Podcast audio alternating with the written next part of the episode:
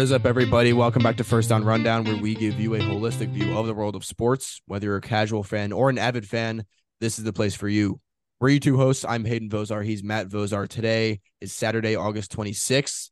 It's been a little bit of a minute since we've been on the pod. I know it's been a week and a half, and it's and it's NFL season. There's there's not many excuses that are acceptable for this kind of behavior between Matt and I, but I think that my last week uh, does excuse it because I I classes started and so college started back up and it's just been very busy trying to get everything under under control get everything kind of in the swing of things and then hopefully we can be back on on a on a nice good schedule. Uh maybe not two episodes per week because the more that i think about it like the busy this is the going to be my busiest semester yet and so considering we've had semesters in the past where we've had to kind of you know, skip a few episodes here and there, skip a few uh two timers a week here and there.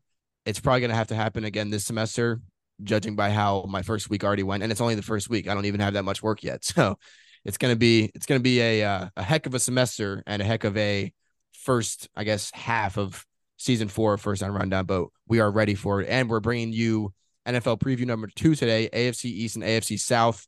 I mentioned last episode that we are going to try to do a hyped up division along with a not hyped up division in each episode. So it just so happened that NFC East and NFC out, South share the same dynamic as the AFC East and the AFC South because the AFC East, just like the NFC East, is a very good and hyped up division. And then the NFC South and AFC South are both very bad, with the exception of pretty much Jaguars between both of those divisions. So yeah, that's what we're going to be talking about today. AFC East and AFC South. Hopefully, if you're listening to this, hopefully your favorite team is a part of these two divisions. If not, we've got two more of these left. So make sure to listen to those. If you haven't listened to our last episode, listen to that one because if you have a team that's in the NFC East or NFC South, that's what we did last episode. So um, it's it's all going to come full circle. We've got 32 teams to do here. We've only done eight. We're doing eight more today, so we're getting uh getting to that halfway point today. I've got Matt on the other end of the Zoom call here. We are not in person, and we probably won't be for a good while. But Zoom is is the only option, and we're still going to kill it. So, Matt, how are you? Well, I love the NFL, Hayden. I do. It's it's it's you know it's brought me so much joy over the years and everything. But I must say that today is Saturday, August 26th, which means it is week zero. College football begins today. Aren't you excited to watch UMass versus New Mexico State at seven o'clock tonight, Hayden? Yeah, I, I tell all my friends because all my friends, you know, they're they're asking me like, oh, when does the college football season start? You know, people that don't really watch football, and I tell them that it starts this week because it technically does, and I call I, I say it's week zero because it's what it's called, but I tell them I'm like, yeah, you you probably don't want to be watching Middle Tennessee State against Nevada or something, you know, what or yeah, UMass or whoever they're playing, right? So yeah, it's it's very very um ground level teams to say the least. Yeah, cap off your Saturday night with Florida International versus Louisiana Tech. That's what I'm talking about. Yes. But you know I'm going to be watching it. You know I'm going to be watching it. Um, but yeah, obviously this is a this is an NFL podcast, so I guess we should kind of get back to back to what's on tap here. And speaking of, I mean, two weeks from today, Hayden, it'll be well, it'll be week two college football, but it'll be a less than 24 hours away from uh from the NFL season kicking off for real. Yes. So I'm excited for it. Yes, sir. That is correct, Mundo. All right. So with that being said, we're just gonna hop right into it because we do have a a, a little bit of a tough time kind of keeping keeping everything within the reins of, of, of the time constraints that we like to keep our episodes within, um, especially with these episodes because we have so much to talk about. So we're just gonna get right into it with the AFC East. So the Bills here are at the top of the AFC East, and again, if you if you didn't listen to the last episode, the, the way that we talk about these teams is we go in descending order of win totals, projected win totals. So the Bills have the highest projected win total in the AFC East at 10 and a half wins, which isn't that much. It's not as much as you would think because they they still went what 13 and 4 less no or 13 and uh, 3 with the canceled game, yeah. Okay, yeah. Oh, right, with the canceled game. Yeah, I guess against the uh the Bengals. Makes sense. But yeah, they I mean they had a really good record last year and you would expect a team like the Bills who didn't really lose many players, I would say. I mean, they lost Tremaine Edmunds to free agency, but that was really the only guy on defense that they lost. They were able to keep on to I mean, they were able to hold on to Jordan Poyer who was going to become a free agent um if they hadn't, you know, they hadn't paid him basically. So they still have that really good secondary and uh really good defensive line as well. I think Von Miller is supposed to come back. I mean, he's he's he's on the older side, and he I think tore his ACL or tore his Achilles or something like that last season. So he's coming off an injury. He's kind of injury prone, but he's still a huge part of that defense when he's playing for them. So defense didn't really lose much. And uh, really on offense, I mean, they gained da- Damien Harris from the Patriots, which I think is, is a great pickup. Really, the only problem that the Bills have had, I feel like, throughout the past couple years where they've actually been in the mix of things is is their running back. And that's what everybody's been saying that they need to get. And they got James Cook in uh or two drafts ago, which hasn't really worked out for them that much. And they let go of Devin Singletary, who was like pretty okay, but also wasn't really the, you know, the wasn't really able to handle the the lead back duties there, in my opinion. So yeah, they they really don't have um, you know, many flaws at all. And so I think this this 10 and a half win total is is very low in my opinion. So you guys kind of are, are getting where I'm going here with um with, with what my pick is going to be, but I'm going to let Matt kind of talk about the Bills a little bit more in whatever manner he chooses. I just I just kind of went over again like the the people that they gained and people that they lost. But yeah, I think just nobody's really talking about this team because everybody's talking about how or other teams like the Jets in the AFC East um that which we will get to next. But I think the Jets are overshadowing them and then I'm I also think that people are just so down on them because of how they've ended their seasons in the past couple of years with the loss against um the Chiefs, you know, 13 seconds when Mahomes was able to come back. And then last year, uh, forget who they lost to, but yeah, they lost pretty pretty early, early in the playoffs. So uh, I think it was the Bengals actually that they lost to, but could be wrong. Um, but yes, yes. that I I feel like nobody's talking about this team, and that's maybe why their win total is so low. But I'm interested to see what Matt has to say. Yeah, I think I think you nailed it right at the end there, Hayden. I was going to bring up basically that that the way that people think of the Bills as a team is just what you remember most recently, right? I mean, this is a this is a classic psychology term. It's called recency bias, and so you're always going to assume that what you see most recently is what the truth is about whatever it is that you know that we're talking about. And in this case, it's it's exactly what Hayden said. You know, the Bills got two years, three years ago the Bills got to the AFC Championship. They lose to the Chiefs, and it's that you know that that iconic picture of Steph Diggs. You know, he's he had like his hands on his helmet, and he's watching the parade or the you know the confetti fall. Uh, you know, in the in the Chiefs stadium as they go on to eventually lose to the Bucs in the Super Bowl. But that was kind of when the Bills burst onto the scene, right? When Josh Allen had his complete transformation, you're thinking, you know, this is this team is so set up for you know for for for such a great future, and and you know for years to come because Josh Allen's still so young, and they you know they got all the defensive pieces, and they have Stefon Diggs, you know, a number one receiver, and then each of the last two years, it's been a disappointing loss in the divisional round of the, of the playoffs. So they haven't even gotten back to the AFC Championship, which is where that was kind of the peak of their, you know, originally, um, where you know where they, as I said, they kind of burst onto the scene. And but right, as Hayden mentioned, one of those was the 13 seconds against the Chiefs when you just you can't give Patrick Mahomes 13 seconds. Like that's that's that's that like framed the the like that became the framework for what we think is even possibly NFL. Now that was before it was like you you can't even you, there's not you can't do that. Uh, and then obviously the Chiefs get the ball in overtime and they go down and score instantly. And the Bills didn't even get a chance to score in that game, or they didn't get a chance with the ball in overtime, right? And that's what ended up chasing. They actually changed the overtime rules because of that game specifically, right? So uh, I think that's I think that's pretty cool. But but then last year, right, you're coming in with a lot of hype. Um, obviously, you know, they had injuries across or, you know, kind of throughout the season uh, that really hampered them. And I think that's probably the biggest takeaway that I'm going to, or the biggest kind of yeah, the takeaway that I'm going to have from last season, but but kind of you know turnaround coming into this season is the fact that you know so many players were hurt, and and that even went through into the playoffs. And obviously, you know they they they won their first playoffs game against the Dolphins and Skylar Thompson by three points. You remember that game? The Dolphins were actually winning a good chunk of that game, right? And it's in Buffalo, and it's like what's going on? You know, Skylar Thompson, and and so the Bills kind of you know get out of there with a win. And then you have the divisional round playoffs against the, the Bengals, where the Bengals come into Buffalo. You know, Buffalo's a six and a half, seven point favorite. They're supposed to win by a touchdown. And the Bengals just absolutely dismantle the Bills in Buffalo in the snow. And you're thinking, well, oh shoot, you know, is this team is this team de- destined to fail now? Is it you know is it is it is it all over for the Bills who had so much promise just a couple years ago? And and that's I think and, and I I completely agree with kind of the the narrative that Hayden was talking about is the fact that that's what we think about is like well the past 2 years this team has had no playoff success so they automatically should be like not I mean not obviously you know not the third or fourth team in the division or anything, but not thought of as highly because they don't have all this playoff playoff success. Well, for what we're talking about right now, it's the regular season win total, whether whether we think this team is going to go over or under. It's not necessarily saying that we're going to think this team is going to win the Super Bowl, but at the end of the day, the team is getting all the players back that were hurt from last year, and they were 13 and three in the regular season. I mean, if they had actually played and finished the game against the Bengals, and if they win that game, they're 14 and three. They could have the number one seed in the AFC, right? Instead, Kansas City gets it, and then obviously you know goes on to win the Super Bowl. So again, sliding doors moment. Buffalo has a has a has the uh you know the um the AFC Championship game at home, like who says that they're not going to win that right now? So I, I, think that's probably kind of in general that's the scope of the of, of, what I'm looking at for the outlook of the Bills this season in terms of coaching changes. Um, obviously, two years ago they got rid of Brian. Well, they they let go of Brian Daboll because he got hired to be the, the head coach of the Giants, and he had a lot of success with with Daniel Jones last year.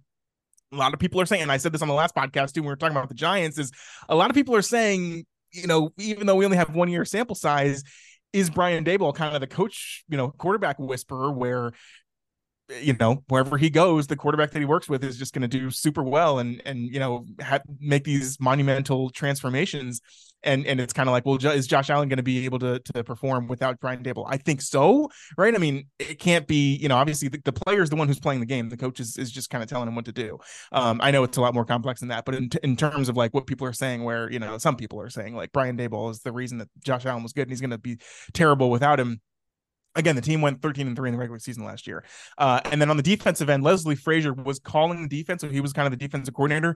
He was it, it was an interesting transaction. He was he was kind of asked to not or no, I think it was like people knew that he or he knew that he was going to be fired or at least asked to step down and so he kind of like did it himself. He was like, I'm stepping away from the play calling duties. I don't know if he's still even employed by the team, but basically, Sean McDermott, who's the head coach of the Bills, is now going to be calling the defense, right? And to a certain extent, you you you you like to see that because when a head coach kind of takes over the play calling, whether it be offense or defense, that's that's been proven to work, you know, in the past. And I think that Sean McDermott, having been a defensive coordinator originally, and obviously kind of you know promoted to where he becomes the head coach, I mean, he knows defense and he has all the talent in the world on this defense. I mean, the Buffalo backups could be a starting defense in the NFL. Uh, just you know, just given the, the the loads of talent they have. So I am as Hayden, you know, high on the Bills, and I think that it's it's good that, that we're kind of putting this out here and that it's at the beginning of the podcast to be like, what you remember from seeing the Bills being just, you know, embarrassed at home by the Bengals in the divisional round of the playoffs. There's a lot coming over from that team that was, and you had the whole Damar Hamlin thing too, right? Where like his injury happened in the game, in the regular season game against the Bengals. He was there at the game, like during the playoff game when they came back, and then you know Nyheim Hines returns the touchdown or returns the, the opening kickoff for a touchdown. Like all of that being said, like there was just there was a lot of motion, a lot of stuff going on outside or like off the field for this team as well. That you know, kind of when you get into a situation where it's a pressure pressure cooker and you're expected to win, you know there, there's a lot that can go wrong and i think that you know for for that i think the expectations were too big. I think the bengals should not have been a seven point underdog in that playoff game to begin with and we saw them win outright by what 20 points i think. Um so so i think that you know when it comes to playoff success this team definitely still has to find their footing and kind of get back to where they were in that first year where they burst onto the scene but in terms of regular season success they're going to be fine and obviously I think the win total is a little bit is a little bit reduced simply because of the fact that the rest of the teams in the division, you know, namely the Bills or namely the the Jets and the Dolphins, who we're going to be talking about next, are are improving. But I mean, again, you know, I, I think that it, there's still so much talent on this team. They get a lot back from last year, and I think they're they're they're ready to. I think they're going to be ready to come out there and, and hungry and ready to conquer. Yeah, I think so too. That's that's why I'm going to go over with this 10 and a half. Um, I think it's pretty obvious where where both Matt and I are going with 10 and a half. Again, I I like to think of these win totals in terms of I, it's easy to kind of get caught up in like the, you know, 10 and a half, like, oh, it's double digits. It's, you don't really see 10 and a half much unless they're the best team in the division.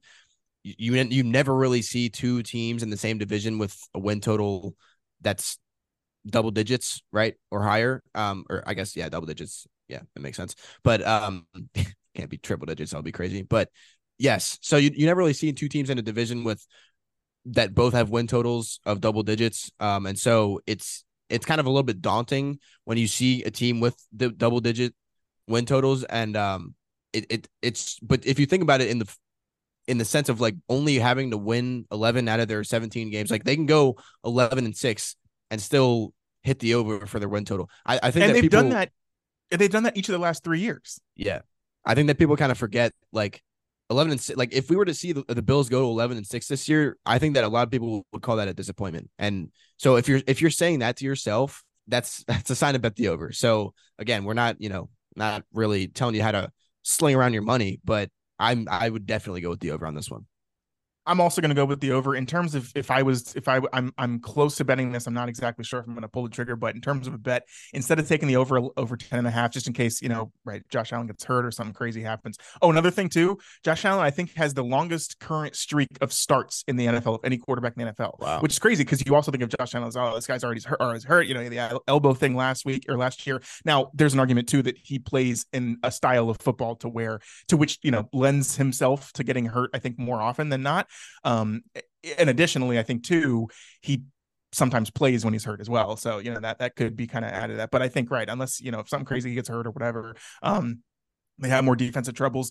I think the Buffalo Bills to win the division is probably the best bet because I think it's like it's like plus 120, plus 130. So you're getting plus odds on you know whether or not the, the Bills are going to win the uh, win the division. And in my mind, like if they if they go over the total, yeah, they'll probably win the division. But I think they could win the division with ten wins, right? I mean, there's no there's no guarantee that the Jets and Dolphins are both going to get to double digit wins as well. So if you want to bet this, I'd say probably the best bet is to take the Bills to win the division because you're going to get plus odds on it, uh, and and and that way too, you're kind of covering yourself instead of you know betting the, the season win total over. It, you know you're you're going to be risking more on that anyway and if something goes crazy and the bills only end up winning seven games you know at least you have the plus odds to where you're not risking as much on the on the on the bet there all right, second team here is the Jets, and just a little FYI, the Jets and the Dolphins are tied for their win total is both nine and a half.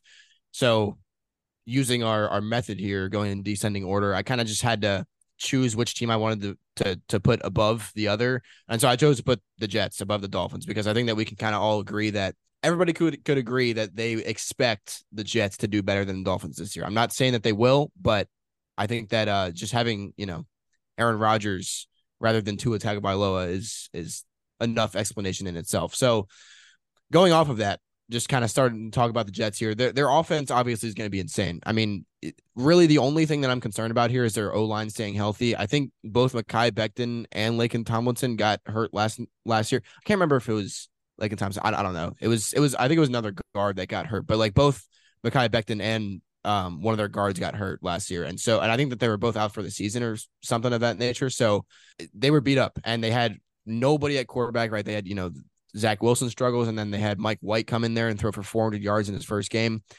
eh, which was crazy. Awesome to see, but um, but Mike White's not there anymore, and I think he's with the Dolphins now, which is pretty good to back up Tua. Um, so we might talk about him a little bit with the Dolphins. But uh, yeah, but like the Jets offense is, is not going to be the problem. Neither is our defense. Like if, if you think about teams that are just so versatile on both sides of the ball, I think the Jets are probably one of the one of the more are, are higher up there than you would think. Um, you, you know, obviously, like everybody's talking about the Chiefs and the Bills and the Bengals and the Eagles. And like the Eagles, I, I would say are probably kind of more in that realm too. And the 49ers too, I guess. Like 49ers defense is really good. And then their offense is really good as well, just the way that it's run. But teams like the Bengals, like the Bengals defense has kind of struggled, and teams like the Bills, the, the Bills defense used to be really good, and they kind of struggled a little bit once the offense started, started to figure it out. So like teams that a lot of people are talking about to win the Super Bowl, when you look at it from an, an objective point of view, like I'm looking at it from for, for the Jets right now, like I think that the Jets on paper, they have one of the best teams in the NFL. I mean, if like I'm talking like top three team in the NFL on paper because their offensive line is pretty good when they're healthy. And if you have a good offensive line, you have a four-time MVP at quarterback. How are you not going to win a lot of games like that? I mean, that that's just a recipe for success. And then their defense, they had a, I think top five total defense last year. So it's like they really have no holes. I mean, I I don't see where they can really go wrong this season. It's it's I, I think it really depends on on if Aaron Rodgers is is actually proving to be the real deal, real deal there, and I think he is. I mean, he's he's really old, but I think he got what he wanted, and it seems like he's really really happy there. Which a happy Aaron Rodgers is just going to play better in general, and I mean he even even when he wasn't really happy in Green Bay, we just saw him turn things around in an instant, right? Like the all those relaxed interviews that he had as soon as he noticed that people were starting to come at him for for Green Bay's lack of success, he was able to instantly turn around and win an MVP the same year. So it's like we know what Aaron Rodgers is capable of, and the fact that he's actually happy now in New York, I think is is a recipe for like is is actually the perfect storm for um for New York this year. Also, the last thing I will I will say is that Will McDonald, he's the the edge guy out of Iowa State that they drafted this past year. He's been insane during the preseason. Like he's just been tearing it up. So look for him to make a difference on that defense. He should be. I mean, he, was a first round pick, and I think he was like pick 15 or something like that. I think he was.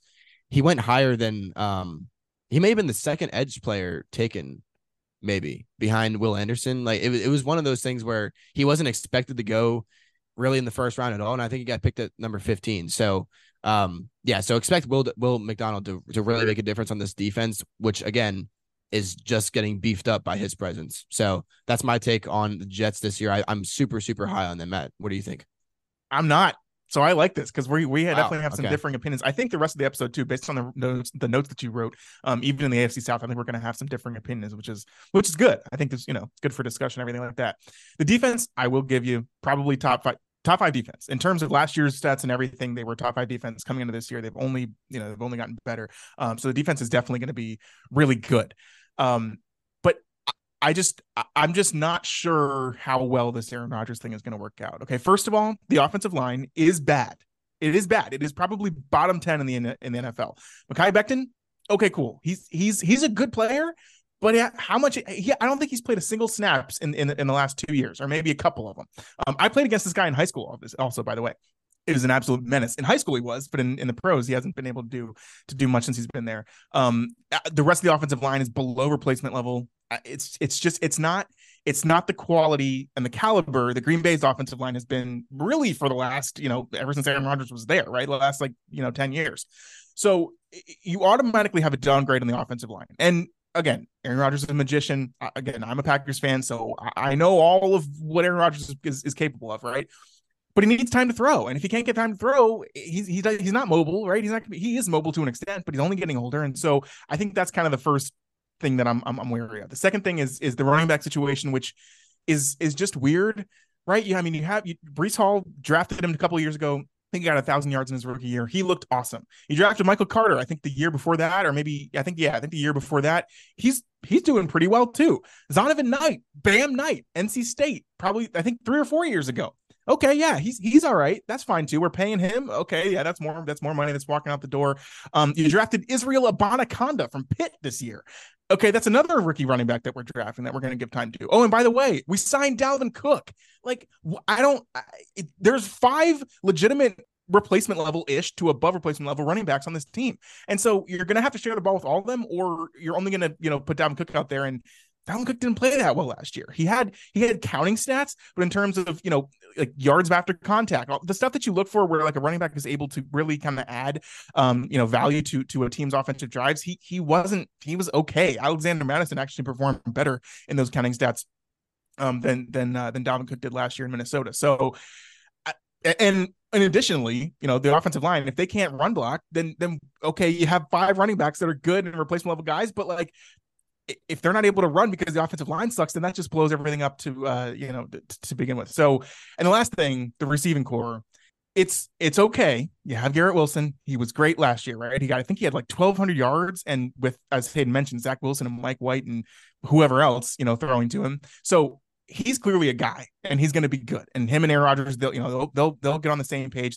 They'll develop some chemistry, and I you know I, I'm I'm high on what they can do together. But Hayden, who's the number two receiver for the Jets? Do you even know? I I have okay. Honestly, I don't know who the number two is. That's okay. No, no, no, no, no, no, no. I I know other. Okay, I know other receivers on their team, like Mecole Hardman. He's on the Jets. Didn't I? Did you know that he might be their okay. number two? I did know that. Is he a yeah. number two receiver? No. I mean, maybe not on other teams, but dude, I mean, he, he was the number two behind Tyreek in well, I, I guess Ty, Tyreek and Kelce in Kansas City. But like, yeah, I mean, receiver wise, I, I think he's he's a really good option. He's also, I feel like he complements Garrett Wilson pretty well because Garrett Wilson, I mean, Garrett Wilson's good at everything, but Mecole Hardman, like, they can I don't know run some motion with him. Hopefully, hopefully take a lot of the the eyes off of Garrett Wilson by putting him in motion and stuff like that. That I don't know. That that's my opinion. They also got Allen Lazard and Randall Cobb, which Aaron Rodgers played with in Green Bay. So right, but but that's the extent of your receiving corps, and and I think that yeah. we saw this last year in Green Bay since Aaron Rodgers had been in Green Bay, Donald Driver, Greg Jennings, Jordy Nelson, Davante Adams, he's always had a guy who's you know, one of the top fantasy performers, you know, a definite number one receiver who he can go, he developed that chemistry with and, and go to. And last year he didn't have that. He had he had Allen Lazard and a bunch of rookies, Christian Watson, and like to a certain extent, like I don't know. He looked bad last year. And and sure, you know, maybe it was because he hated the Packers and didn't want to be there. But in my mind, that just it all of this adds up to be like that's a lot of hype for not much actual results, either results and or you have to like this offense is going to have to reach its maximum potential ability to be to be like playoff good. I I don't see any way. I mean, right, the Jets Super Bowl odds are like are like 10 to 1. Like it's just it's ridiculous how much and obviously that's because people are high on the Jets and the you know, the Jets fans are finally like, "Oh, we actually have a team that can, you know, have a winning record." Okay, sure. And they probably will have a winning record.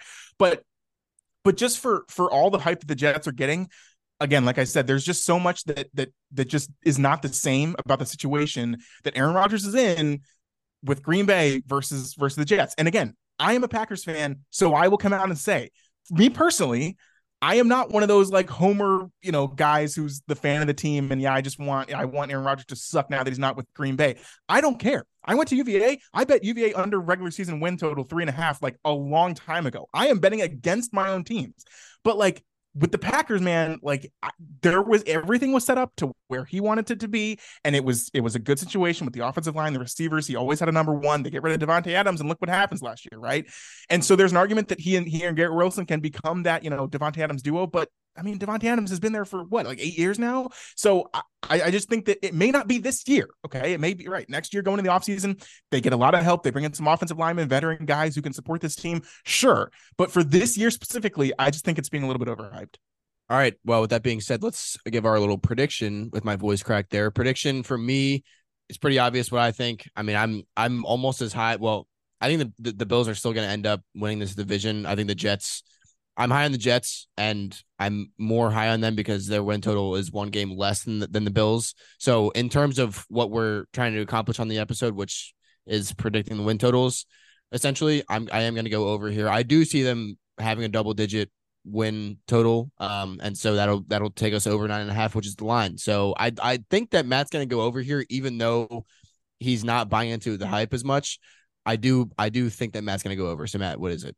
No, I'm taking under. I mean, it's it's I, I obviously I'm not putting money on this like you know as a real bet. Um, but in terms of like the predictions that I th- I think it's yeah they could go under nine and a half. They can have they can be nine and eight and still have a winning record. Um, I just think that like personally I think eight and nine is a lot more likely than than like 10 and 7 11 and 6 wow. um yeah, I just I, I, don't because because the defense is great, but if the offense can't score and they're playing a tough division and they're playing a tough schedule, like they have to play, you know, the AFC West, like it's just not gonna. I don't I don't think it's gonna work out as well. Now, obviously, there is a a lot of variability with this team, right? And that's I think kind of the the two. Me and Hayden are probably on either extreme of where the variability can end up. And so I think on the low end, you know, right, they could be they could really suck this year, right? And and then you know next year they bring in a bunch of guys and and, and the team is and the team is great. They could also right they the roster is what it is, and as Hayden said, the the roster is good, and and and they could be good this year. They could, you know, they could win the division. They could win a couple playoff games. So I'm not saying they're, you know, they're they're not going to have success at all, but I'm just saying that the variability is so large, such that I think the under is a lot more safer play. Um, but like I said, I'm not I'm not betting this either way because I could see them being really good this year too. Yeah, and I, I just I do want to say as one last quick thing because we are kind of debating on this. Um, the Jets ended the season 0 and 6 last season. So they were they were 7 and 4 to start the season. They lost our last 6 games, took them to set 7 and 10. They still finished with 7 wins with Zach Wilson and Mike White fighting for the starting position. Mike White kind of just won it and and played the rest of the season for them essentially, but you had Zach Wilson and Mike White at quarterback and a hurt Breece Hall basically the whole season. I'm I'm just throwing that out there. And then now you've got Aaron. You replace those with Aaron Rodgers, a healthy Breece Hall, assumably, and Dalvin Cook, who, yes, is old, but has proven that he's a very very good running back. And yes, he's had a little struggles lately, but he's he's still Dalvin Cook. Like I don't know. I I think that that them having seven wins last year with all of that going on, and no, basically nothing going for them on offense. I think that it's I think that 10 wins is not that far off this year, but that's I don't know. That's just that's just but me. like the argument against Zach Wilson and and, and Breece Hall, and uh, yeah, like you know, Zach Wilson's bad and Breece Hall was hurt, but the offensive line didn't do anything for them, and they didn't do anything to improve the offensive line. They're hoping Mekhi Becton can stay healthy. The first five four of their first five games coming well, actually, no, the first all their first six games. Bills, Cowboys, Patriots, Chiefs, Broncos, Eagles. Those are all top top at least top 15 defenses, top half of the league defenses. And and especially with the Bills and the Eagles and the Cowboys, like those are probably top 5 if not top 10 for sure defenses in the NFL. So, and Bill Belichick he knows how to coach against the Jets, right? So, I think that for the after those 6 games we're probably going to get a good sense of like where the Jets are at. Now, probably you know, if they go two and four in those games, everybody gonna be hating on the Jets. I'd probably say, hey, at that point, like they're probably gonna improve, especially if we're able to see like okay, they're at least putting up points, right? The offensive line looks a little bit, you know, cohesive. So in terms of like how the season's going to go, I think if anything, it's probably going to start out pretty negative, and then we could see some buyback in terms of like, you know, okay, well, they're actually improving because they're just they're they're facing a lot a lot easier of a schedule than they started out with. But again, too, if you start out two and four, that's low morale going into the rest of the season. So it, they're going to have to play well right off the gates too if they want to. I think if they want to, you know, kind of solidify themselves as a playoff team. Yeah, I that's fair, but moving on to the Dolphins, we can't we can't harp on the Jets too much right now. So moving on to the Dolphins here again, they have the same win total as the Jets at nine and a half. My notes here are that I think that a lot of people are forgetting about. I mean, I, I think a lot of people are forgetting about the Dolphins too, just because right, the Jets have just taken over the hype of this division because they are what they are. But the Dolphins were really good last year too. Even even when Tua was, you know, had three concussions in one season or whatever it was, they still were able to kind of you know stick in there with Skylar Thompson at quarterback. So right, Matt, Matt made a pretty good point earlier. Um, the fact that they just have so many weapons all over the field is is is actually really impressive. And we already know that they're you know the receiver corps with Tyreek Tyreek Hill and Jaylen Waddle, two of the fastest guys on the planet, and they they they're both catching the ball for the Dolphins. Uh, it's it's pretty incredible. But one thing I will say is that people are forgetting that Tua, like, I'm pretty sure that they've come out and said that if Tua gets another concussion, he's like he's done. He's he's not gonna play anymore. I don't think. I think that he he's basically one concussion away from his career ending. And if he hasn't learned how to fall, which is a is a very it sounds like a very um it sounds like I'm blaming him for getting his concussions, which I'm not really, but I also kind of am because there there were a couple of those where you you could definitely tell that he could have he could have fallen a different way and not slammed his head against the ground and he still did. And again it's it's it's tough when you're getting tackled by an NFL linebacker. I get it but also he's an NFL size guy. He's he's a pretty big dude. So he's beefed up a lot I think this season too. So I mean he if he's able to stay healthy then yes because I think he's gotten better. I think I think he realizes what he has in Jaylen Waddle and, and Tyreek Hill and that he doesn't even really need to be you know, a save the day guy. He doesn't need to be a Patrick Mahomes slinging it 60 yards downfield on the run. Like he just needs to hit Jaylen Waddle on a on a set, you know, five yard drag route and to just let him let him cook. Right. Same with Tyreek Hill. I mean, you, you just you have Tyreek Hill run across the field like sort of going diagonally upwards at 20 yards and hit him, and he's going to score like ev- almost every time. So you don't need much quarterback play on that offense for this offense to work. Um, the the other thing that I will say about this team is that last year, uh, when Tua played and didn't get a concussion in the games that he that he was actually healthy for, they went eight and three. So that kind of just adds to my point. Like, if Tua is able to stay healthy and not have a concussion and end his career this year, then they will be good. I mean, they're they're they're going to be a good team. Eight and three with Tua, with a healthy Tua and mostly other healthy players and a defense that was like all right. I mean, they what they got Christian Wilkins and you know Xavier Howard. Like those guys, they're they're good. I mean, Christian Wilkins is really good. He's he's probably one of the best D tackles in in all football. But like, or not Xavier, Xavier Howard, he's kind of washed at this point. Like he's he's not as good as he used to be. So um, they added Jalen Ramsey, but he got hurt, so I can't even really kind of use that use that point. He's not going to be back until at least December, but it probably won't even be then. And who knows if they're actually going to be playing in, you know, in Jan or late December slash January when when playoff time comes around. So I'm I'm kind of in the middle on on the on the Dolphins here. I'm not as high on the Dolphins as I am on the Jets. Um, but I, I have a feeling that Matt is high on the Dolphins, so I'm going to let him talk here.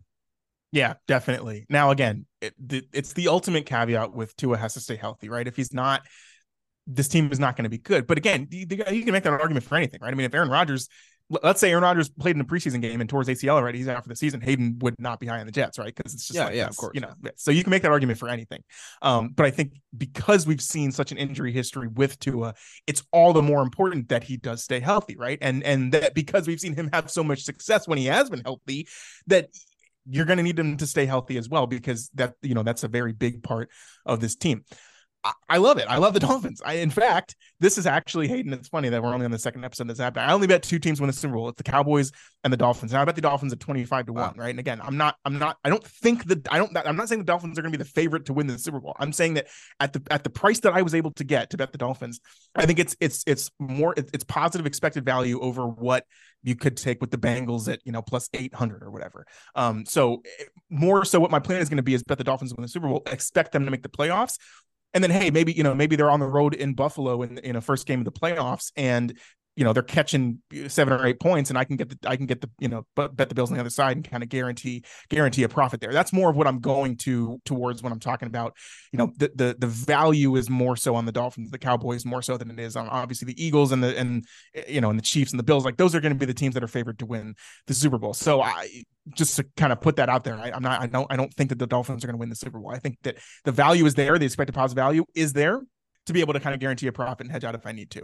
That being said, yeah, I mean Hayden Hayden kind of covered all the offense, and I think that you know I think Mike McDaniel is a, is a great head coach, and he's kind of weird, and he likes to smoke weed, and you know it is what it is, and he's definitely like not your not your football you know typical football guy head coach, but boy can he scheme some things open, man, and obviously he comes you know he comes from the the the the um the Shanahan tree, and you know, and he's he's one of those you know offensive brilliant minds, and and I think he is. I mean, we saw it happen, right? Tyreek Hill was second in the NFL in receiving last year, and Tua only played 11 games. I think he was on pace to get. He was probably on pace to to, to break the record. Like if Tua had played all the games, Tyreek Hill, I think probably would have broken the receiving record. Um, I think that's very possible this year. I think I also took I took Tyreek Hill, I think, to lead the, lead the league in receiving at like 10 to 1 or something. Um, because I think it's very possible. I mean, Justin Jefferson's great, but if was healthy the whole healthy the whole year, and this team is is is firing on all the cylinders. On the defensive end, Hayden was a little bit lower on the defense. You have to remember they got Vic Fangio as their defensive coordinator. Okay. This guy is probably the most brilliant defensive mind in the game playing right now. Like the Broncos teams from all the way back that he was the defensive coordinator for there. Like he he's he's an amazing defensive coordinator and not as great of a head coach because he had his chance with the Broncos and they weren't good. But but when he's able to focus, solely on the defense, um, it, it's great. And I think they have the talent to be able to put a great great defense together. Bradley Chubb, you know, they re-signed him in the offseason. You got David Long from the Titans, who's kind of a I think an unsung hero, but like a very, very integral part of what the Titans were doing. And now he's on the Dolphins as well. Obviously, Hayden mentioned the Jalen Rams injury. That kind of sucks because I think that was, you know, that was kind of the, the centerpiece of their defense, which is now gone. Um, but I think, I mean, Xavier Howard, he's not going to be playing at an all pro level, but as long as you get, you know, good enough, uh, you know, coverage from him, I think, I think that's, that's probably all you'll need, uh, because you know the other argument is that the fact that like the Dolphins are going to be scoring a lot of points, and so as long as the defense is able to hold, you don't need a great defense. Obviously, you know that that kind of separates the championship contenders from you know kind of the, the teams that just have a winning record. But but yeah, I, I, love the Dolphins for this year, and, and obviously it's all going to be dependent on Tua.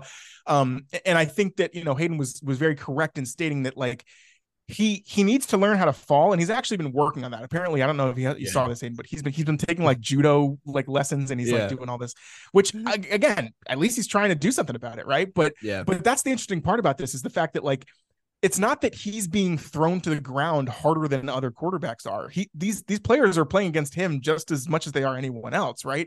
Uh, it's the fact that that that he's he's either holding the ball too long or just he's just going down harder. Um, and we saw it even in Alabama. He had all those hip issues too, right? So so that's that was a concern coming into the league, and that was kind of why you know the draft when the Dolphins drafted him at number five overall, teams were kind of like, you know, he has this injury history, and that was with the hip and the leg and like this concussion thing didn't even didn't even happen in Alabama, and now it's you know now it's kind of kind of come out of nowhere. So. I think that you know, if anything, obviously, right, the the, the Dolphins' success completely depends on Tua, but assuming that he's healthy for a full season, I think the Dolphins have amazing potential to. I mean, I think they're definitely a playoff team, um, definitely a double digit win team. So I'm going to go over on the win total here of nine and a half. Okay, well, we are going to disagree on this one as well. I'm going to go under for the Dolphins. I do think I I hate to do this, and I hate to kind of I'm not praying on his downfall at all because I don't. I hope to is able to say I hope this team goes over but I don't think that they will because I I do think that Tua is going to have some whether it's a concussion or another injury. I just don't think that he's. I can't see him staying healthy the whole season, and I I I think that if he doesn't, then he's gonna they're gonna go under. So I'm gonna go with the under here. Yeah, and and two, just to add on real quick, like you know, kind of before when I was saying that you know the defenses aren't tackling or aren't going out of their way to you know to tackle him such that he gets a concussion. I mean, the incentive is there now, right? That's the thing is to a certain extent, if you're the Bills or the Patriot, you know, other teams in the division, and those defensive ends know that he's susceptible to these injuries and that the Dolphins are a great threat when he's healthy, maybe they do go out of their way now to, to you know maybe toss yeah. him to the ground a little bit harder, try to go after him a little bit more. Um, to whereas before, you know, these injuries concerns came up when they weren't even trying to do that. Now, if they're trying to go after him and there's incentive to do so, it might you know might inj- might be even more of a good chance to for him to be injured. Obviously, again, we're not projecting that, we're not wishing it, but it yeah. could, it's a very possible thing that happens. Yeah, and and you never you would never expect another player to want to do that either. Like they may be saying that in the locker room before a game just to get them themselves hyped up or just to give themselves more of a of a hope of winning. But I, I don't think that really anybody except for like like Vontaze Burfict if he was still in the league would be doing that, you know, trying to hurt a guy. So Greg Hardy. Yeah. Yeah. Hopefully that, that that's not the intentions of of the defensive linemen slash linebackers that that Tua will be taking playing against, but you never really know. So moving on to the Patriots here, the last team in the AFC East. Projected win total of seven and a half. So it's two full games below, two two and three full games below every other team in, in the division. I'm a Patriots fan. If you guys didn't know, if you're listening to this for the first time and you don't know me personally, I'm a Patriots fan and I am very low on the Patriots this year, like extremely low. I, I, Matt's nodding his head here, so I, I can tell that we that we agree here. I think seven and a half even is, is steep for this team. Like, it's it's gonna be pretty bad. Now, Bill O'Brien, he could make this offense at least a little bit more exciting. I mean, I, I don't really know how exciting you can get when you have Mac Jones at quarterback because it's it it's going to be bad either way with Mac Jones. I think that we should start Bailey Zappe. I'm I say it to everybody that I talk to about the Patriots. I think that Bailey Zappe should start at quarterback for the Patriots. I think that he looked better. He looked like he was leading the team better when he came in for uh, Mac Jones when Mac Jones got hurt last year. That's just my opinion. I'm not trying to be different either. Like again, I'm I'm a Patriots fan. I've liked the Patriots for a while. I like them in their Brady years, and I like them now. And I think that B- Bailey Zappe should start. I think that he's a better quarterback. I think he's, I think he's a better leader. He just had to, has a better overall presence on the field, in my opinion, when compared to Mac Jones. I think Mac Jones is very like kind of lazy. He, he's just like he gets fired. I don't. I the most fired up I've ever seen Mac Jones is when he had that crazy uh like that big run in, in the Pro Bowl and he, he started griddying after he scored. It was like a 60 yard run in the Pro Bowl and he, and he started griddying. Like that's the most that's the most excitement I've seen out of Mac Jones. So I'm I'm gonna stop harping on Mac Jones here. I'm like I'm I kind of feel bad that I'm doing all this, but I it's I feel pretty strongly about it and it's my team. So that's my um thought on the on the on the offense. The defense is actually really good, and that's that's what kind of sucks about this whole thing is like the, the Patriots always have a good defense, dude. I mean, people argue that Brady wouldn't have had nearly as much success without all the defenses that that he was with in his 20 years with the with the Patriots, which I I agree. Like I think that there should be more credit given to these Patriots defenses over the years because I don't think that they've ever had a defense that's outside of the top 10. I I seriously, I do not, I don't think like since I've been alive at least, I don't think I've ever seen a Patriots defense not be in the top 10. So they're going to be in the top 10 probably again this year. I, I don't think that they've lost many pieces. And then they added a guy named Keion White in the second round. Uh, we drafted Keion White. I think he went to like Oklahoma State or I can't remember where, where he's coming out of, but it, it was, it was kind of like a, you know, it, was, it wasn't a huge school, but um, he's tearing it up in, in preseason. It's almost like a Will McDonald situation. I don't think he's as good as Will McDonald. I mean, he wasn't a first round pick. And so there, there there's a difference there, but um, yeah, Keion White, he kind of he sort of plays on the edge, but then he also plays on the inside, I think, a little bit. He was tearing it up against CJ Stroud when they played the Texans in their first preseason game. So I'm excited to see what Keon Keion White is able to do. Again, young guy, rookie that can hopefully learn under guys like you know Matthew Judon and the other veterans on that defense. So and then also on the offense, you replaced Jakobi Meyers with Juju, which I wrote that as a note kind of just to just to talk about the receivers a little bit because the receivers at in New England have arguably been like that's arguably the worst receiving corps ever. I think that I've ever seen in my life. Over the past couple years, like we have not had a good re- Jakobi Meyers is the best receiver that's never scored a touchdown. I mean, he, I think he scored a touchdown last yeah, year. Finally, finally got one. Yeah, but it, it took him like like 20 games to score a touchdown, and he was our, our wide receiver one. Not not very high on this Patriots team. And again, I'm a fan of them. I just don't see them doing well at all, especially with a division like the best division in football, in my opinion. I mean, you can argue that there's you know maybe the NFC East. You could argue that there's other better divisions, but I still I think the AFC East is the be- best division in football, and there's been a complete flip in the dynamic of the teams. I mean, Patriots always used to be up there at the, at the number one spot, dominating all the time with Brady there, and guess who was at the bottom? The, the Dolphins and the Jets and the Bills. None of those teams could ever win the division, and now it's completely flipped on its head. So it's kind of cool to see that from you know if you're not a Patriots fan, uh, but I it's not really something I like to see, but it is what it is. I, I can't change the fact that we're gonna suck this year and we're gonna be last in the division. So Matt, go ahead. Yeah, it's it's it's more of the same for me. The offense will be. I don't even find, I don't even know what I can say. Obviously, okay, you have a better offensive coordinator this year than you did last year. But does that mean the offense will be yeah. better overall? I don't know. Well, dude, right? we I didn't mean, even have an offensive coordinator last year. Like we right. we literally did not have anybody. It was Matt Patricia, sort of, and but Joe Judge. He's a defensive guy. Yeah, like it. Yeah, yeah, it's bad. Yeah, so uh, you know, I'm at least glad that because and we saw it last year. Mac Jones and Bill Belichick kind of like you know they got into a little bit, um, and and most of that was Mac Jones being like, "Hey, I don't have a coach that knows how to coach football who's telling me what to do." And so you know a lot of those play calls, you know, they're just right, just running over and over again, and and he was you know he was visibly upset, which hopefully they can kind of you know they can they can do something with it um because he looked pretty good in his in his rookie year. They got to the playoffs in his rookie year right? Two yeah. years ago.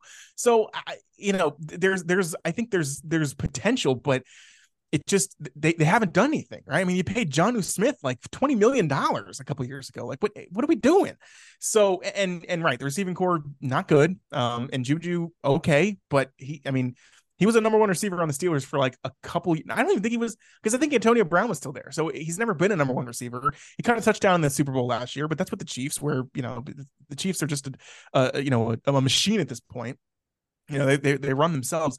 So uh, yeah, I'm just I'm very very down on the Patriots on the defensive end. You always know that the Patriots will have a you know a good defense, as Aiden said, pretty much right all the years he's been alive. Same with me. You know, I don't remember the Patriots having a bad defense, but the key here, and I'm gonna kind of I'm gonna kind of kind of extract some extract some data here, Hayden, is and I, and I don't have the stats to back this up, but again, I've, I've read and listened to enough to where the the defensive performances that the Patriots had that, that were great and that have been great over the years, and we've always said this, is that Bill Belichick knows how to coach against rookie quarterbacks and or like or like backups, right? Like quarterbacks that aren't you know starting caliber, and that had that I think all right, I'm going to pull the stat out here. It's not going to be exact, but but bear with me. I think the Patriots had, I think, like five of the top 12 defensive performances last year, or like maybe three of the top 12, or, or five of the top, or like four of the top 10, or something like that.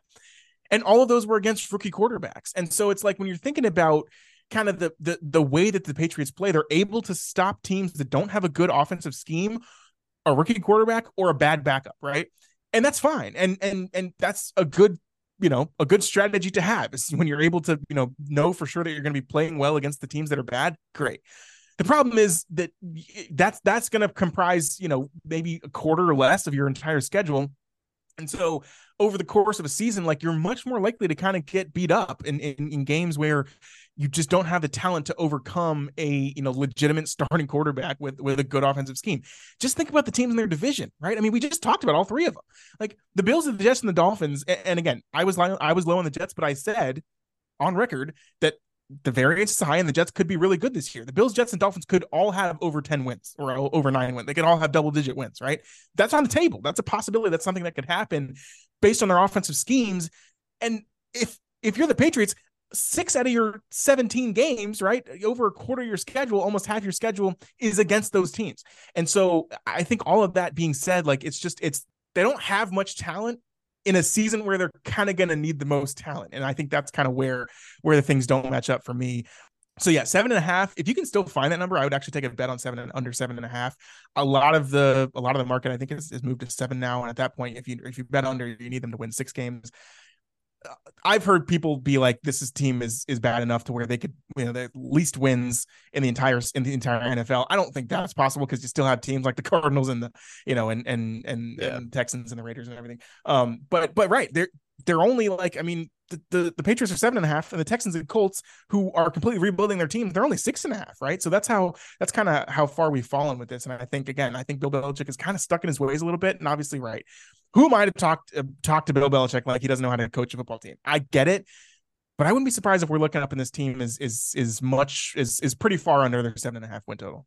All right. Well, that is uh halfway through the episode here. We're gonna try uh, AFC South is gonna be a little bit faster because the team, the caliber of the teams are, is just not as good. We don't we don't have as much to say about them, and we debated about the Jets for like 20 minutes alone. So, uh, moving into the AFC South here, the the Jaguars are up first, and I'm actually going to let Matt talk first about these teams for for this part of the episode because I feel bad. I've I've been kind of like hogging the hogging the the first notes of all the teams that we've been talking about. So I'm going to let Matt talk about um, all these teams first, and then I'll kind of give my thoughts. It's going to be a lot of the same stuff. You know, Matt takes a very like story approach to it and and talks about coaching a lot and then about personnel and just really right how how teams or how their team this year is going to look compared to past years because I that's what I like to do best. It's like look at look at the win totals from past years and then look at the win totals from this year or the projected win total for this year and then just compare the two teams like what what changed and is that going to make them better or worse? That's that's how I look at it. So it's going to be a lot of the same stuff, but I am going to let Matt go first here with the Jaguars. Yeah. So going off of that approach, I think it's the it's a good way to do it. Two years ago, what did we have with the Jaguars team? They went two and fifteen. They had Urban Meyer as their coach, and he got hired. He got fired halfway through the year. Right. He drafted Travon Walker number one overall last year. He didn't do he didn't do too well. Uh, but you have an improvement, and you hired Doug Pederson obviously as the co- head coach. You have an improvement from two and fifteen to I think they finished 10 and 7. If, if not, it was 9 and 8. They won the division either way, right? Uh, and a lot of hype going into the playoffs. They actually got to the playoffs after being 2 and 15 the year before. What do they do in the playoffs? Trevor Lawrence throws four interceptions in the first half against the Chargers, and they come back and they still win the game. And then they lose, obviously, against the Chiefs in the divisional round. So you have a team who two years ago was 2 and 15, coming off the one of the worst NFL hiring coach head coaches I've ever even seen in the, in the kind of the, the Urban Meyer debacle there two and 15 first overall pick to the year a year later winning your division and getting a playoff win. That is a huge jump.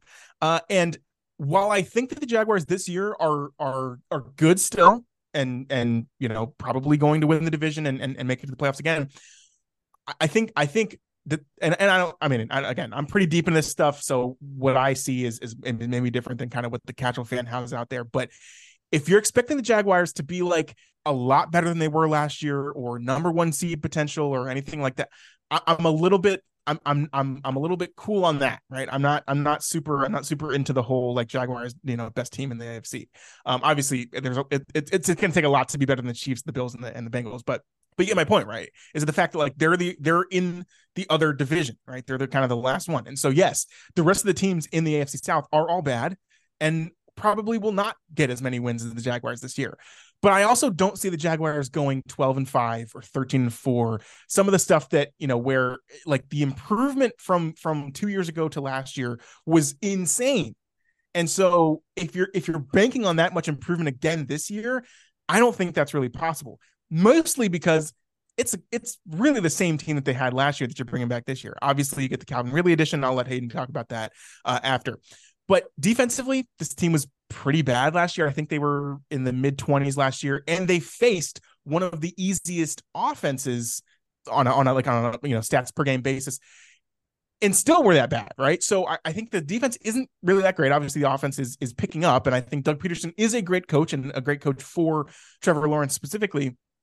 Um, and, and Travis Etienne, you know, he he balled out, uh, and and so you know this offense kind of kind of caught fire out of nowhere. And you have guys like Christian Kirk, who were kind of an afterthought after leaving Arizona all those years ago, who are now, you know, he was now a number one receiver in the NFL or number one receiver on a team in the NFL. Um, mm-hmm. Evan Engram, a guy who in, you know, he was, he was, he was with the Giants. He had like one, he had like a couple catches in his rookie year and he was super hyped and everything like that.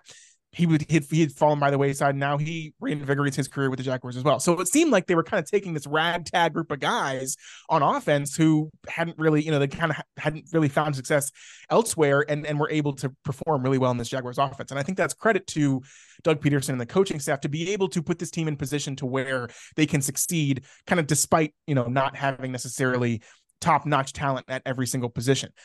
Um, so all that being said, though, they won the division last year, so they play a first place schedule this year, right? That includes games like the Bills and the Chiefs, and so a lot of the the like the schedule they had last year is going to get improved. Well, it's going to get uh, it's going to improve in terms of like the, the you know the, the overall qual- quality of the teams they're playing is going to improve.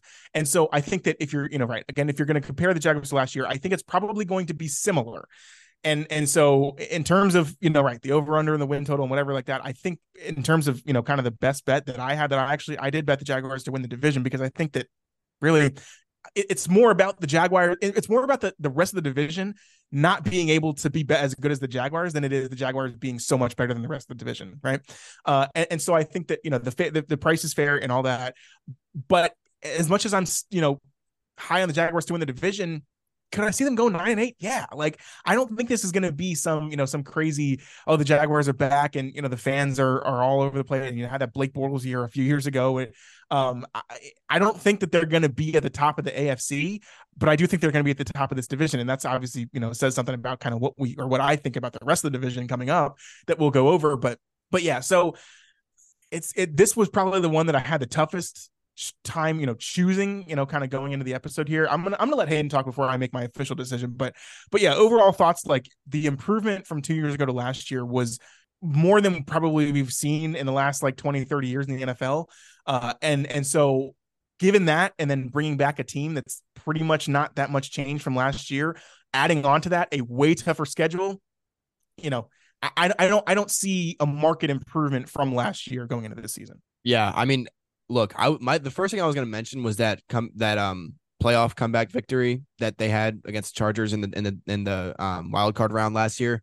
That was insane, but I know that anybody, I mean, any football fan that's listening to me talk about this right now is is saying, well, it's Chargers and it's the Chargers in the playoffs, right? like Chargers in the playoffs, that is what they do. Like they it, it doesn't matter if they're up 27 to zip at halftime. They're to lose that game. So it's like it, that's a good that, that's a good argument as well. But still, I mean, Trevor Lawrence, dude, he had like what three, three or four picks in that first half of that game, and four, then second yeah. half, yeah, four, and the second half he went, he balled out, dude. I mean, and again, he he didn't have Calvin Ridley, like he, there were pieces of this team that were missing, and he still was able to do that with, with guys like Christian Kirk. Zay, Zay Jones was a huge, like, dude, yeah, this guy, that guy improved miles last year. I mean, I added him to my fantasy team. I think it was like, I don't know, week 12 or 13 or something like that. I think in the last four weeks of the season, he was like, he was ranked like second or third in fantasy points for wide receivers throughout through, through the last four weeks of the season. And I started him in almost like he had, I think in, in PPR, he had three straight weeks where he scored like 25 or more points. and, and dude, he was on waiver wires everywhere. It was, it was nuts. So Zay Jones is a guy that is is going to be still be on this offense. He's the wide receiver three in this offense. Like the fact that he was able to step up that much last season, and now he's going to be behind guys like Calvin Ridley and Christian Kirk. I think I think this rec- this receiving corps is like is is very underrated compared to obviously teams like the Bengals and the Dolphins, and you know, I guess uh Vikings sort of with with Jordan um Jordan Addison and and Justin Jefferson. I mean Justin Justin Jefferson alone is like a wide receiver one and a wide receiver two, but um yeah, I think that the Jaguars wide receiving corps is is probably like top 4, I would say, and I don't think that they're getting that kind of respect, which I think they should be. Uh, but yes, I mean I have my notes here and I have Calvin Ridley as one of my notes. If you've seen any video or any like clips of this guy in training camp, watch there, there's a clip of him running a route after Zay Jones does. And I don't I mean I don't I was just praising Zay Jones for being so good last season or at the end of last season, but I'm gonna kind of hate on hate on him now, but in at, at the expense of Calvin Ridley, of praising Calvin Ridley. If you've seen that that clip where like Zay Jones runs the route, it's like a little dig route or something like that. It's just they they just cut inwards. It's like a 10 yard dig route, and Zay Jones runs it in, I don't know, maybe like four seconds ish and Calvin Ridley runs it in like half the time, and he look he looks Yeah. like he's just gliding across the field. I mean, he's he's nuts, and there, there's other videos too of him just cooking defenders in in practice. So it's like Calvin Ridley, even though he's going to be double covered by most teams, I think he's still going to ball out. I think he's he's still a great fantasy option for for really anybody. I think I think it really does open up doors for guys like Christian Kirk and Zay Jones to be secondary guys or kind of like reserve guys that you have on your bench that you can start in a heartbeat if if any of your you know top wide receivers go go off the board at, with an injury or something like that. But um, but yeah, I, th- I think that this offense is just going to be insane, especially with right Trevor Lawrence and Trevor Etienne in the backfield. A lot of people forget that they played together at Clemson and that that kind of chemistry when you have a guy like um like uh, Travis Etienne who who catches the ball very very well. You you got to think about how that helps Trevor Lawrence in the backfield because Trevor Lawrence is just like any other quarterback. When he gets under pressure, who does he look to? The check down, the running back. And if he has a guy that he's been playing with for, you know, six years straight now, that's got to add something, right? You've you've you've got a, a, a sort of chemistry back there that is really unlike anything that we see from the rest of the league, in my opinion. So that adds an element to that offense that I think is is is kind of missing from either any other team in this league. But yeah, Matt kind of hit the nail on the head with the defense. That's where they're going to struggle. For me, though, it is about who else is in their division. They have six almost guaranteed wins. I I would I would say there's no way that they go below like five and one in their division games because I, I can't see them losing more than one division game this year. So that's basically five free wins right there, like guaranteed. And their win total is is nine and a half. Now, again, it's it's it's a little bit of a tricky one here. I'm still gonna go with the over here and uh and and and go with you know hopefully they'll they'll be able to reach a double digit record or d- double digit win record again 10 and 7 that doesn't sound too far off for, for them and that's what they went last year so i think that they could do that again this year if not do better yes they they are having they do have a first place schedule but I, I don't know. I, I think that they're looking really, really good, especially they've re signed Evan Engram, which Matt mentioned. He had a great year with them last year. So I think their offense is just too good not to have or to have them below nine and a half. Yeah, I'm gonna probably. I don't know. I guess my official pick is gonna be under. I think they're gonna be nine and eight. Like I, I, I really think so. Um, I, if they're anything over, then I, I could see it happen. Um, because obviously, right, the division is is is bad. But again, this division is is weird in terms of like they, they kind of always beat up on each other. Like, would you would you be surprised, Hayden, if like week one the Jaguars go into the in, into Indianapolis and like and Anthony Richardson goes crazy and they beat the they beat the Jags and the Indians like horrible the rest of the year and the Jags like ended up being Yeah. good. And, like that could be a, a random loss that you're not accounting for um on this Jaguars. So I'm gonna go over slightly. I do think they're probably gonna be nine and eight. I think the potential is probably bigger though. So like variability wise, it's it might be smarter to go on the on the over, but I I didn't bet this. I'm not touching it. Um, I'm gonna go over for the or I'm gonna go under nine and a half for the picks though, because I'm higher in another division in the AFC that I want to kind of balance out my play. In, in case you haven't noticed it, and I don't know if you've been doing the same thing. I kind of want to stick it to like 16 unders and 16 overs. So Yeah, that, that makes sense. Okay. Um, all right. So moving on to the next team is the Titans at seven and a half. Like we said, the the rest of this division is pretty abysmal. So I'm gonna let Matt talk about them, talk about the Titans first here, and then I'll get my thoughts. I've I've heard both sides of the argument here. I'm probably I'm probably going to be siding more with the uh more with the hype train with the Titans. I think that you know you bring back like Tannehill's still the starter, Derrick Henry's still a starter, uh, a- and I think that you have a very base level you know solid foundation of this team that can provide them with wins during the regular season. The offensive line is probably the worst in the league, uh, and so when you're talking about a guy like Derrick Henry trying to run on that, you know whatever, but he, he hasn't had a great offensive line his whole career, and he's still he's still doing pretty well. He signed DeAndre, DeAndre Hopkins. Obviously, Treylon Burks is out now. The first, I think, the first three weeks or so. Um, Chig Okonkwo is their tight end. He came on the scene last year. He's really good. So I, I think that the, there's there's a floor on the offense to where they're going to be able to score. They're not going to score a ton, right? But you don't need to because the defense, I think, is really good. The defensive front, the front seven is one of the best in the league. You lose David Long, like I talked about earlier, um, you know, where he got traded to the Dolphins, but but you know Jeffery Simmons is a beast, probably probably the the best uh, defensive tackle, maybe between like him and Brian Burns. Well, obviously besides besides Aaron Donald, but um in the league, and, and I think that you know you kind of fill out the rest of the roster, and it's it's not that bad. And again, you have a Mike Vrabel coach team; they're gonna try really hard, and they're gonna try to you know they're gonna want to win every game. And he's proven himself to be able to you know be a good decision maker when it comes to being a head coach, and you know setting him setting his guys up for success. And so I, I think that with all that being said. I think the the floor is pretty low here for the Titans, and I'll, and I'll probably go over the seven and a half win total here. Um, again, I don't I don't see them being better than the Jaguars, so I'm not gonna you know I'm not gonna say that they're gonna come out here and you know perform at a, at a crazy level or anything, but I could see them being better than like you know for example the Patriots are also seven and a half. I definitely think the the, the Titans are you know are better than the Patriots in terms of kind of on an equal you know comparison in terms of the you know the, the where the win totals are at. So yeah, I mean, right. Do I see them winning 10 games? No. Um, but but this is a team that they two years ago they were the one seed in the AFC, man. And yeah, they got the first round bye and they lost to the and they you know they lost to the Chiefs, but pretty much everyone has lo- has lost to the Chiefs in the playoffs over the last five years, right? So I, I think that you know and this team isn't much different than that than what that team was a, a, couple years ago. Obviously, they've lost a lot of defensive talent. The offensive line has gotten significantly worse. So yes, those are those are probably your your main concerns if you know if there are any. Uh, but but I think that like I said, you know, with the talent on the team that they do have, like and and the fact that this core of this team has been there really since right since that since they got the number one seed in the AFC. Now again, I think they were 12 and 5 and there were a bunch of other teams tied so they had the tiebreakers and whatever. Um but but I think that I think the floor on this team is a lot higher than teams like the Colts and the Texans that we're going to be talking about talking about next. And so I think that in those games against those teams, they'll probably be able to find some wins there too. So give me the over seven and a half on the Titans.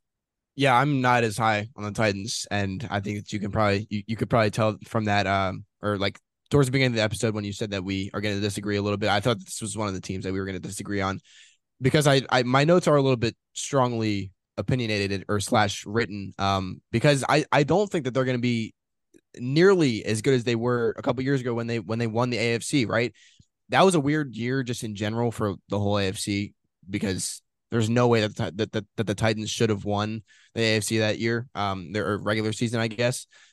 But this is going to be the same old offense. I mean people are talking about oh deandre hopkins got signed. Dude who cares? Because guess what? What was aj brown? Wasn't he a deep threat what did he do in Tennessee? Nothing, because they're going to do the same old ground and pound with Derrick Henry, give him the ball 30 times a game. Maybe not that much, but probably close to it. I mean, you know, 26, 27, 28 times, right? They're going to be giving him the ball almost every play on offense. And yeah, you have the occasional play action, fake him out. DeAndre Hopkins is is one of the best jump ball receivers in the league, if not the best jump ball receiver in the league. Fine. But again, you got you had a guy like AJ Brown just not see any success. He had some injury problems in Tennessee, but still didn't see really much much success at all. And he's seen a lot more success in Philadelphia, where he has a competent quarterback in Jalen Hurts. That's the other thing. Ryan Tannehill, not a good quarterback, dude. And both of these guys, I have this in my notes as well. Derrick Henry and Ryan Tannehill, both are this is contract years for them. So their contracts are up after this year, both of them. And I don't think that matters either. A lot of people argue that uh, that once your contract years for guys, which if you don't know, just to reiterate, a contract year is when a guy is playing on the last year of his contract, and so typically the the argument or what we see from these kinds of from these players that are in contract years, we typically see them play better or try harder just to hopefully get more money next season, whether it's being signed by the same team or getting signed by another team. They just want more money, so they play harder assumably in that year. I don't think it really matters that Ryan Tannehill and Derrick Henry are on, are on contract years this year. I I don't think the Titans are going to be good at all. And Matt said that they that they're they have one of the best front sevens in the league. I kind of I don't really know any of their linebackers. Maybe that's just me not really knowing football. I guess um, for for lack of a better phrase, but I don't think that they have that great of a defense. I mean, they, Kevin Byard is is the other guy. He's kind of the, the other veteran besides Jeffery Simmons on that defense. Other than that, they don't really have great corners. I don't think they have a great secondary. Like their defense can't be good if their offense isn't good. And that's the last thing I'll say is like a team that has an offense like the like like the Titans who are not going to have that many explosive plays are going to be on the field either for a long drive. It's, it's either going to be like a 12 play drive or a three play drive, and they're going to go three and out because the style of offense that they run is very run heavy. And with a style of offense like that, yeah, you can keep your defense off the field for a long time, or you can go three and out and have your defense back on the field after two minutes. So I see this team not really being able to get it together offensively. And then, like I said, if you if your offense can't stay on the field and can't keep it together, then there's no way your defense is going to be good, no matter how much talent you have. So I'm pretty low on this team. I'm going to go with the under um, under seven and a half wins. I think that this team actually could this is a hot take, but this team might finish last in this in this division. Maybe not because of the Colts. The Colts are are they're kind of a whole different ball game, but um, and we'll get to them next. But I could I would not be surprised if the Titans finish last in the division. All right, well, well, hot take there from Hayden. Yeah. Um, moving on to the Colts now. Anthony Richardson was obviously drafted uh, this past year. He's announced as the starter, so they're going to play him, which I think is probably the right move. You know, I mean, you at least need to kind of just get this guy out there to have experience. Um, and again, this is pretty much every rookie quarterback this year that's going to be starting is also paired up with a rookie head coach, right? Or at least a new head coach. Uh, and so I mentioned last episode in the Panthers, when we are talking about the Panthers, Bryce Young, Frank Reich. For a lot of these teams, they're they're getting their rookie quarterbacks out there to be able to see what they have and get them experience in playing the game. And as a result, neither the, the head coach nor the quarterback have any pressure as to if I don't perform well, I'm going to lose my job. Now, obviously, right, you know, rookies quarterbacks, they are what they are. And so if they're if they're horribly bad and you know giving away the ball every single possession, then yeah, you might need to replace them. But but I think that for what these teams are trying to do, it's not necessarily compete in the division, right? I mean, yes, there's upside with Anthony Richardson, how you know his running game and all that. But but I think that for and again, this is kind of going to be my same I'm kind of, I'm kind of, I'm, I'm talking generally here because this is going to be basically, I'm going to have kind of the same analysis for both the Colts and the Texans. Um, I, I probably think that, and and I don't know, I mean, Hayden, if you want to do the same, I, I, probably think that the Texans are have higher upside because I think they've at least kind of started. It, it started to seem like they're trying to build out the team, right? They've they've gotten some weapons on the outside, um, and and I think that and, and then on you know defensively they you know they've have they have pieces who are veterans and and, and I think their offensive line is is actually going to be pretty good at least for the Texans but but the Colts have just been in this state of I don't I, I don't want to call it purgatory because they've kind of changed around every year, but they've basically been doing the same thing. They've they've been doing the definition of insanity, which is doing the same thing, expecting a different result, which was three years ago you signed Philip Rivers, who's an old washed up quarterback, and yeah, he got into the playoffs and they got smacked by the Bills. Two years ago, you signed Carson Wentz, who's an old washed up quarterback, and he sucked. Last year, you signed Matt Ryan, who's an old washed up quarterback, and he also sucked, right? So it's like each of the last three years, they've had a good, I mean, they had good defenses right there, right? You had Jonathan Taylor in each of those years as well, and, and he was performing really well. Um, not to mention the fact that he's looks like he's going to be traded again. If this happens like tomorrow, you know, right? This is the podcast, and this is what it is when this is recording, right? Yeah. Um, like actually, I don't, Hayden, I don't know if you got the notification, but Jake, Josh Jacobs during this podcast, it was announced that he's he's going to sign back with the Raiders. So at least you know that's kind of I guess something. Yeah. But, but, we're not talking about the Raiders right now. So yeah, so Jonathan Taylor could be traded. Um, people are saying that the Eagles pick him up, that'd be great. Okay, cool. Uh, so so who knows, right? But but I guess like he's not happy with the team.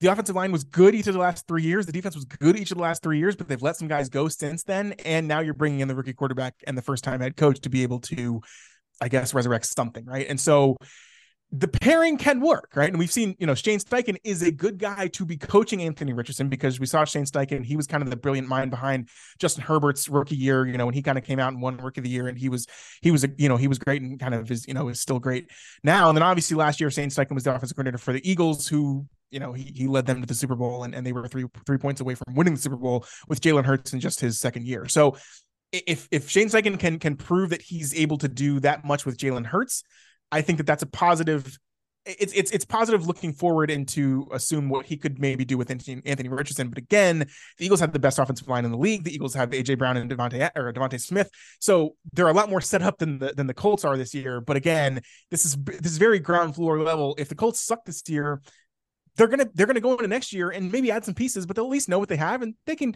they can maybe improve next year, right? Like th- there's not a lot of incentive to win for this team, and so I think that's kind of why I'm, I'm definitely gonna side with the under here in terms of the Texans, just to kind of get this over with really quickly. I'm also gonna be under on the Texans, but I think, like I said, I think they have a lot more upside in terms of the the, the team that they've filled out the rest of the roster with. The offensive line is better than the Colts. The defense is better, I think, than the Colts, and so I, am I'm a little bit behind on the Texans. I still think they're going to go under though because again, it's a rookie quarterback and a rookie and a first time head coach. And and I'll let Hayden talk about DeMeco Ryans because he had him he had him listed out here, who I do think is a good hire for the head coaching position. You also have to remember that the Texans, if they're really bad, which I think they're probably, I don't think they're going to be the worst team in the league, but if they have the worst record this year, yeah. you have to remember that the Texans gave up their their first round draft pick next year to get Will Anderson for this year. Now, Will Anderson's looked pretty good so far, but again, they hedged a lot of their future on Will Anderson being the guy. And if he can turn out, that, that that's fine, right? But he has to basically be like a 10 year all pro in order for all that to be worth it. So this is the team that they have, and they're not going to have their draft pick next year. So if they're, you know, the worst team in the league, the Cardinals are going to have the first and second overall pick, right? So it, it kind of needs to work, and I think that they're at least on a better track than the Colts are. But I'm still under on both these teams for sure. Okay, do you want me to talk about both teams then? Like, yeah, as... I just did both because we're kind of running over. So. Okay, and they're, yeah. and they're very similar in my mind. Yeah, yeah, for sure. Oh, yeah, yeah. I th- I think that Matt's right with a lot of his analysis. Mine isn't really going to be much different. Um, I think with the Colts, first of all, Anthony Richardson probably won't be good. He just has no weapons. I mean, he has Michael Pittman. Matt, name can you name another receiver for the Colts other than Michael Pittman? Alec Pierce, second year out of uh, Cincinnati. Um, they still have okay, Mo Alie-Cox. What? Okay, I was gonna say someone that's not white and wears number fourteen. yeah, I mean, yeah, that, that's a that's a tough one. Yeah, yeah. You, got, you got me there. Yeah, it's it's pretty tough. Um, but yeah, he has no weapons. I mean, to say the least. And you want to talk about less weapons than they had last year? Jonathan Taylor is angry. He's not happy. Okay, he's not happy with Jim Irsay at all. That owner, and he's probably not happy with the coaching staff because coaching staff is is kind of linked to the owner slash the organization in general. I don't. He he wants out of any Indianapolis, dude, and a top running back that wants out of a team, not a, a very good recipe for success. So I think the fact that Jonathan Taylor isn't happy is going to contribute a lot to how he plays.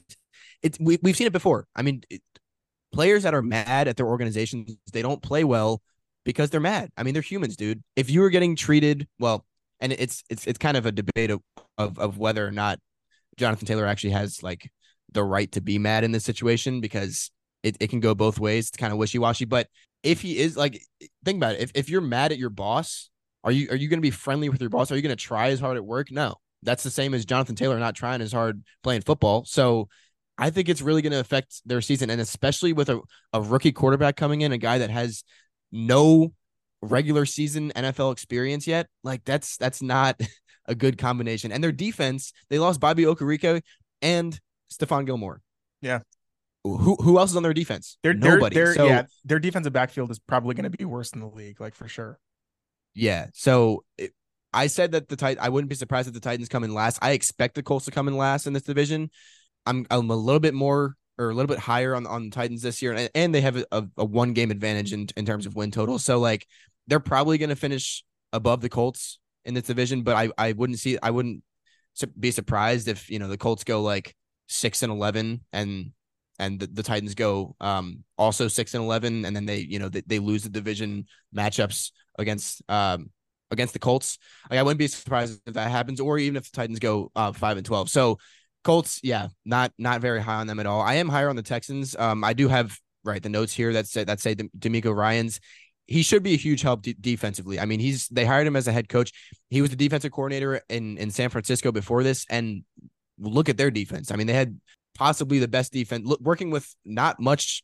Well, you, you have a lot of offensive weapons, but you don't you don't have a, a solidified quarterback there in San Francisco. He did a great job holding that defense up and, and making sure that that right, you know, the, the offense was was in a good position to score most of the time. So I think that um DeMeco Ryan just overall I mean he's he's a great coach overall. He's he's done so well there. He also played in uh in Houston for most of yeah. his career if not all of his career. So yeah so I think that we're going to see him kind of like you know it's it's almost like a homecoming story for DeMeco Ryans which I think is really cool. He's a head coach there. Should be a, a great advantage for them.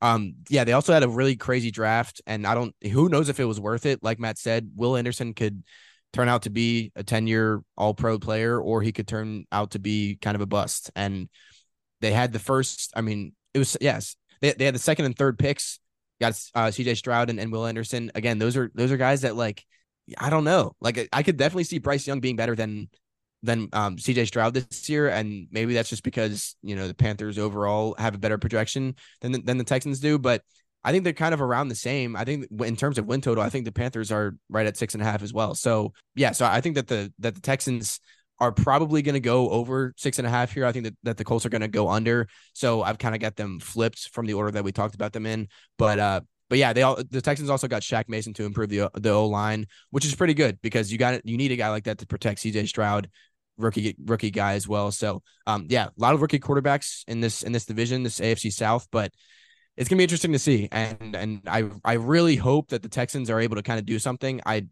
I hope I I can't even give hope to the Colts because I know that they're to be so bad, and same with the Titans. So I think that the tech if the Texans are able to come in second in, in this division, it's a win for them this season. I think so. Um, that's my take on it. That's to be it's to wrap up the episode. We're not to do a rundown section here because we don't have time. Already running over. So thank you guys so much for listening. Hope you guys enjoy the content. Hope you guys learned something today. I I learned a few things from what Matt said. I I always say this like we don't we don't really tell each other what we're going to talk about coming into the episode and i like it best like that because i'm, I'm able to learn throughout the episode with you guys so it's uh it's, it's fun to do that when it happens but yes expect another episode hopefully this week i think i'm i'm back in more comfortable in the in, in the swing of school so hopefully I'll, I'll i'll have some time on uh on wednesday to do the podcast and hopefully we'll get another episode out on wednesday why is my voice cracking hopefully we get another episode out on wednesday for you guys and it'll be a two episode week this week, and that'll be NFL preview number three. We'll get our fantasy episode out soon as well, probably next weekend at some point. We'll figure that out when it comes. So, um, yeah, with that being said, thank you guys so much for listening, and we will catch you guys later on the week.